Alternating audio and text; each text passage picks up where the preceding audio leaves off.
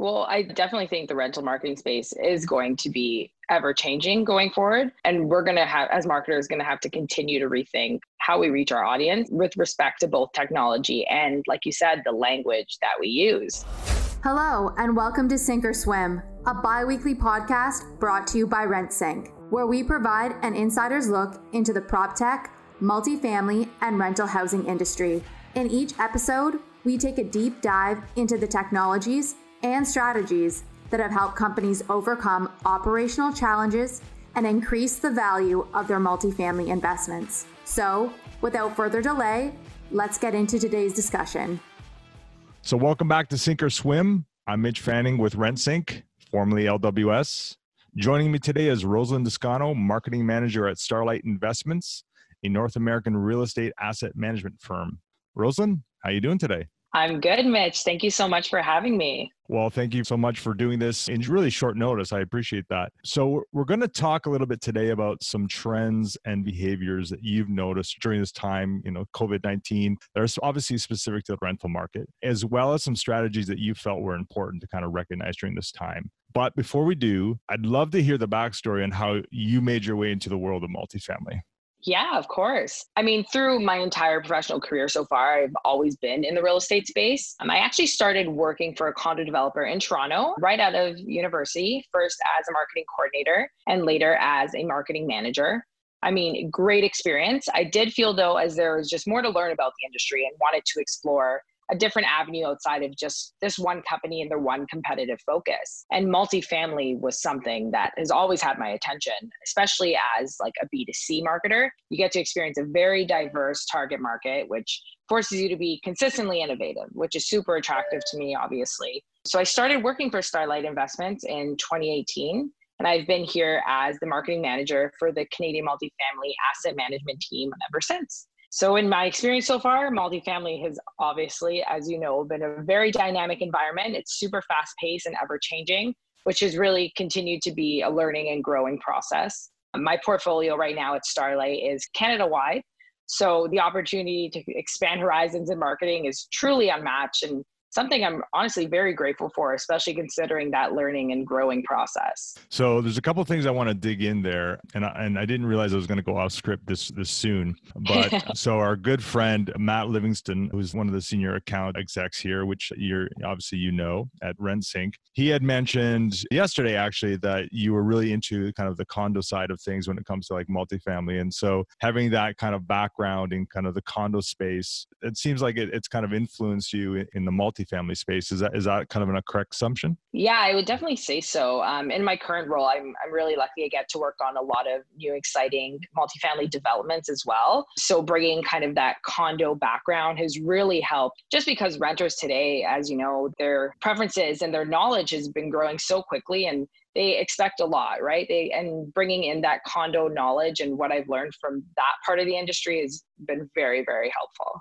The other thing you said too, which again, being somewhat new to the multifamily industry, which is kind of why I started the podcast. There's a lot I, you know, I'm still learning. But one of the things I, I picked up on really early was how much there was, as far as like the tech stack and a lot of the things that I had seen in the B2B space and even the B2C space uh, on the marketing side was just starting to come into kind of multifamily. Are you seeing the same thing as well? Or like, what's your take on that? You know what? It's it's kind of funny you bring that up too because it's very relevant for what's going on in the world right now. Just from discussing with people who've been in the multi-family industry for so long, digital and the tech stack has really been kind of slow progression to onboard, but in recent years we've made like really great headway and just bringing that on board. But in the past couple of months, it's kind of forced everyone to shift into high gear to really really bring that on. And I think that's something that's going to kind of stick going forward. No, absolutely. And, you know, speaking of those trends and, and behaviors, again, we had kind of talked on our prep call that you had said there was a few interesting trends that you had seen out there during this time. Are there any, you know, let's, let's kind of dig into those right now. You know, where, where do you want to start on that? I would love to start high level because I think it's kind of, kind of wraps up all of the different things we've learned and the different trends we've seen. I mean, just at the beginning of the year, I don't think anyone would dreamed that the past five months would have been the way the way that they are now. And adjusting to the world around us has just been a huge learning curve. And from a marketing perspective it's exactly that a learning curve and in my role as marketing manager i really learned the importance of paying attention to these trends and the shifts especially of the consumer mindset and we we're all consumers ourselves so we know that our needs and our priorities have changed and are likely to continue to change as times pass so as consumers, we we've now experienced how easily it is to learn something new or to take on a new hobby or a skill. And this is something that will continue as a pattern going forward, in my opinion. So we have to continue to adapt to that moving target being in the short term and long term behaviors and trends. It's interesting. Again, you know, obviously I don't have a crystal ball, but, you know, one of the things I've noticed is when it comes to rental marketing is having those high quality online 3D or, or even video tours is really now table stakes. It's, it's not a nice to have. And it's funny to say that out loud, but a lot of you know multifamily marketers you still see that there's not there wasn't a lot of those assets online before and and obviously now you're seeing the kind of opposite of that. The other thing too is you know i've i've noticed that multifamily operators and obviously marketers are starting to like over index on the whole tenant renewal opportunity side and, and reputation management, not just the demand. So that was just another yeah. interesting thing I've seen as well. And like you said before, renters are starting to residents are starting to expect a lot of service for what they're, you know, they're putting out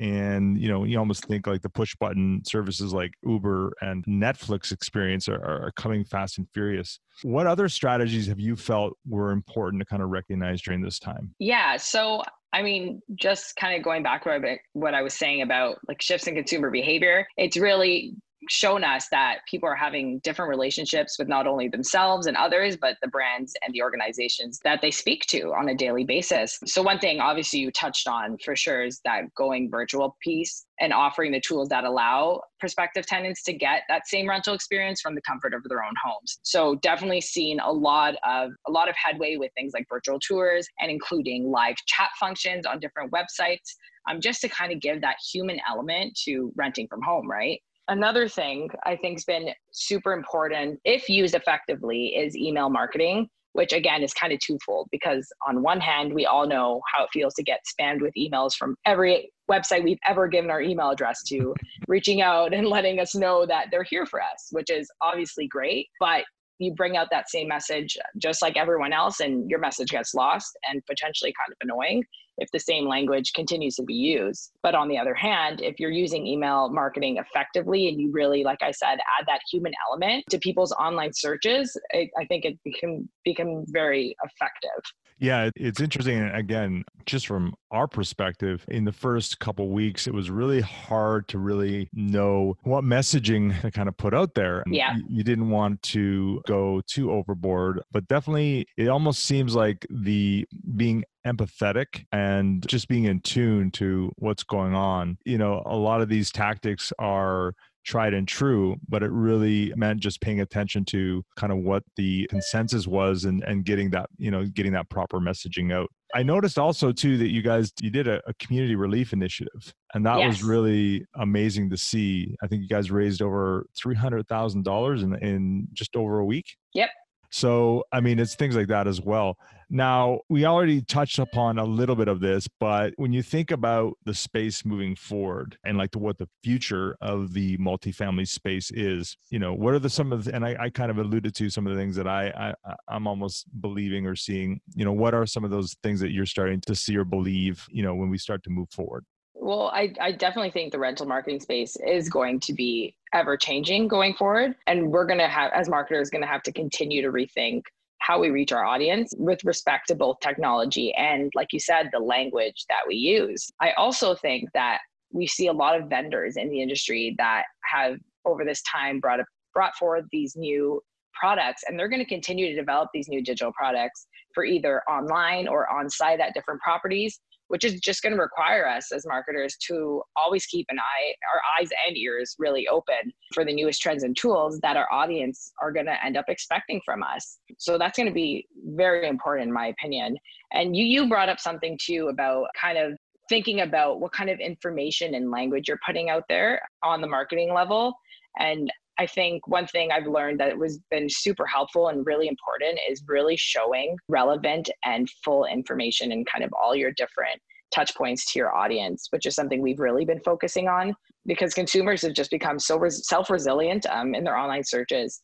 So, kind of your websites and all of your other avenues of promotion need to show that relevant information for the times. I mean, for renters, they want to know that their apartments are being cleaned. They want to know that they have the flexibility to reach an agent over the phone or over a video tour and showing all of these different tools that organizations are using i think that's super important because you need to show that you're flexible and that you're there to support your consumer yeah, it's you know we we've been we've had these conversations internally about the space. It's almost like COVID nineteen has really forced you know really everybody, not just even in the multifamily industry, to do the things that they should have done or should yeah. be doing it's just to actually do you know to do them now instead of yeah know, talk about them. Now we've already kind of alluded to to this um, kind of before we kind of get into you know my favorite part which is the quick fire round. But you know this is this next question is kind of a two-parter. The first part is really is there any advice in addition to what you've already alluded to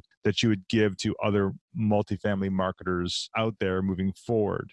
And two you know is there a peer or colleague that you admire in the industry and, and why? Yeah, that's a great question. I think the again, summing up pretty much everything we've talked about already, my piece of advice would just to be always to consider your audience and to make sure you're being agile. Because, like I said, the multifamily space is so dynamic and so diverse that the same tactics don't work across the board. So you really have to pay attention to who your audience is and ways that will best reach them and just fulfill their needs and their expectations. Oh, I think you you summed it up very nicely. Like what you hear so far? Make sure you never miss a show by clicking the subscribe button now. This podcast is made possible by listeners like you. Thank you for your support. Now back to the show. All right. So we're moving into the the quick fire round. So I'll say a statement and you'll have 60 to 90 seconds to respond. So Rosalind, are you ready? I'm ready. Okay. What's one thing you wish your phone could do? Oof. One thing I wish my phone can do automatically just set my reminders for me based on ones that I've set in the past. Because I consistently have to reset things and I think I don't need them anymore but just just know me know me a little more.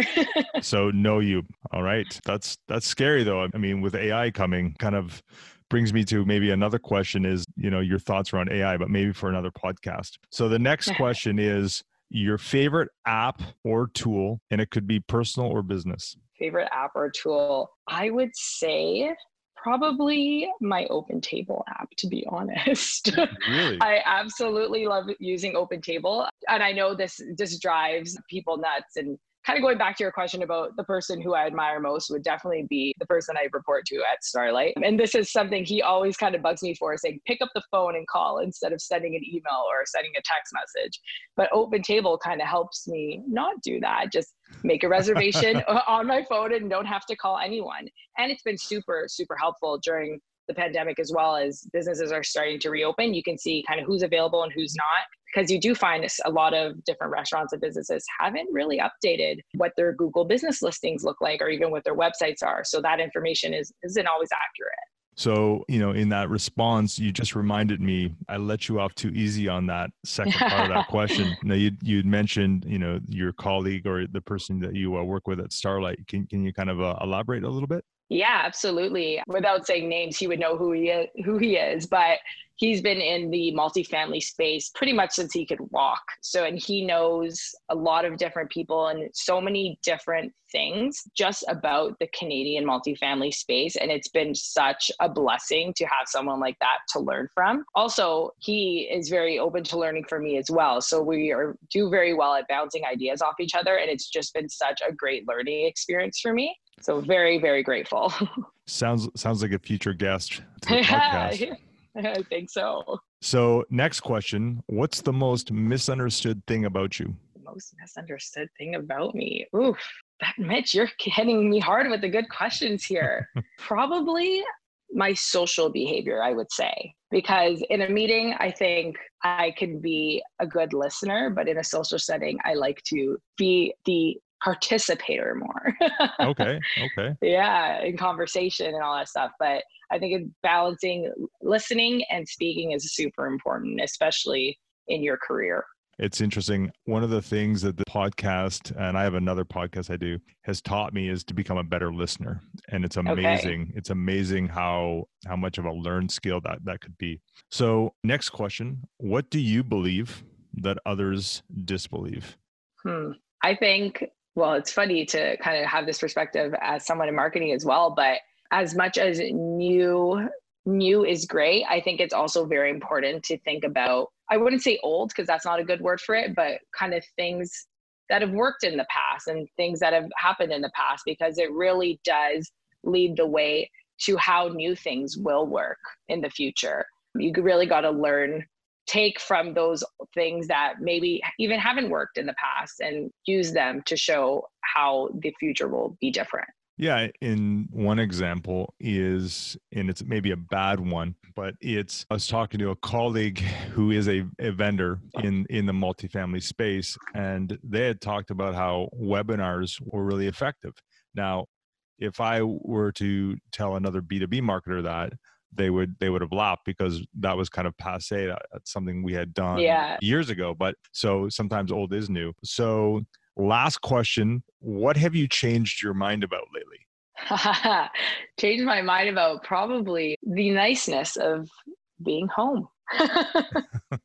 yeah, I, I'm, I'm always one to kind of be out and about and really just appreciating being home and spending time not only with your family, but with yourself. That's definitely changed my mind a bit. Yeah, I think a lot of people are coming to that same conclusion, and it's it's been a kind of a, a big global reset. So it it has been nice and and definitely in some some regards. Well, I mean, you made it through the quickfire round. Um, really, the last question. yeah, shaken. no, really, oh, you did great. You did great. Um, really, the last question is where can people find you on the interweb? LinkedIn. I absolutely love LinkedIn. I'm pretty active. So yeah, Rosalind Descano on LinkedIn. You can find me. Okay, well, we'll put that in the show notes. That wraps up another episode. Uh, Rosalind, thanks so much for doing this. It was a pleasure. Thank you always, so much. Yeah, always great t- chatting with you. Thanks, Mitch. You've reached the end of another episode of Sink or Swim. Make sure to visit us at rentsync.com slash podcast to access show notes, key takeaways, and where you can sign up to our newsletter to receive free bonus content. If you found value in this show, Please also remember to rate, review, and subscribe. That's this week's episode of Sink or Swim. Don't forget to join us next time for another jam packed episode. Thanks for listening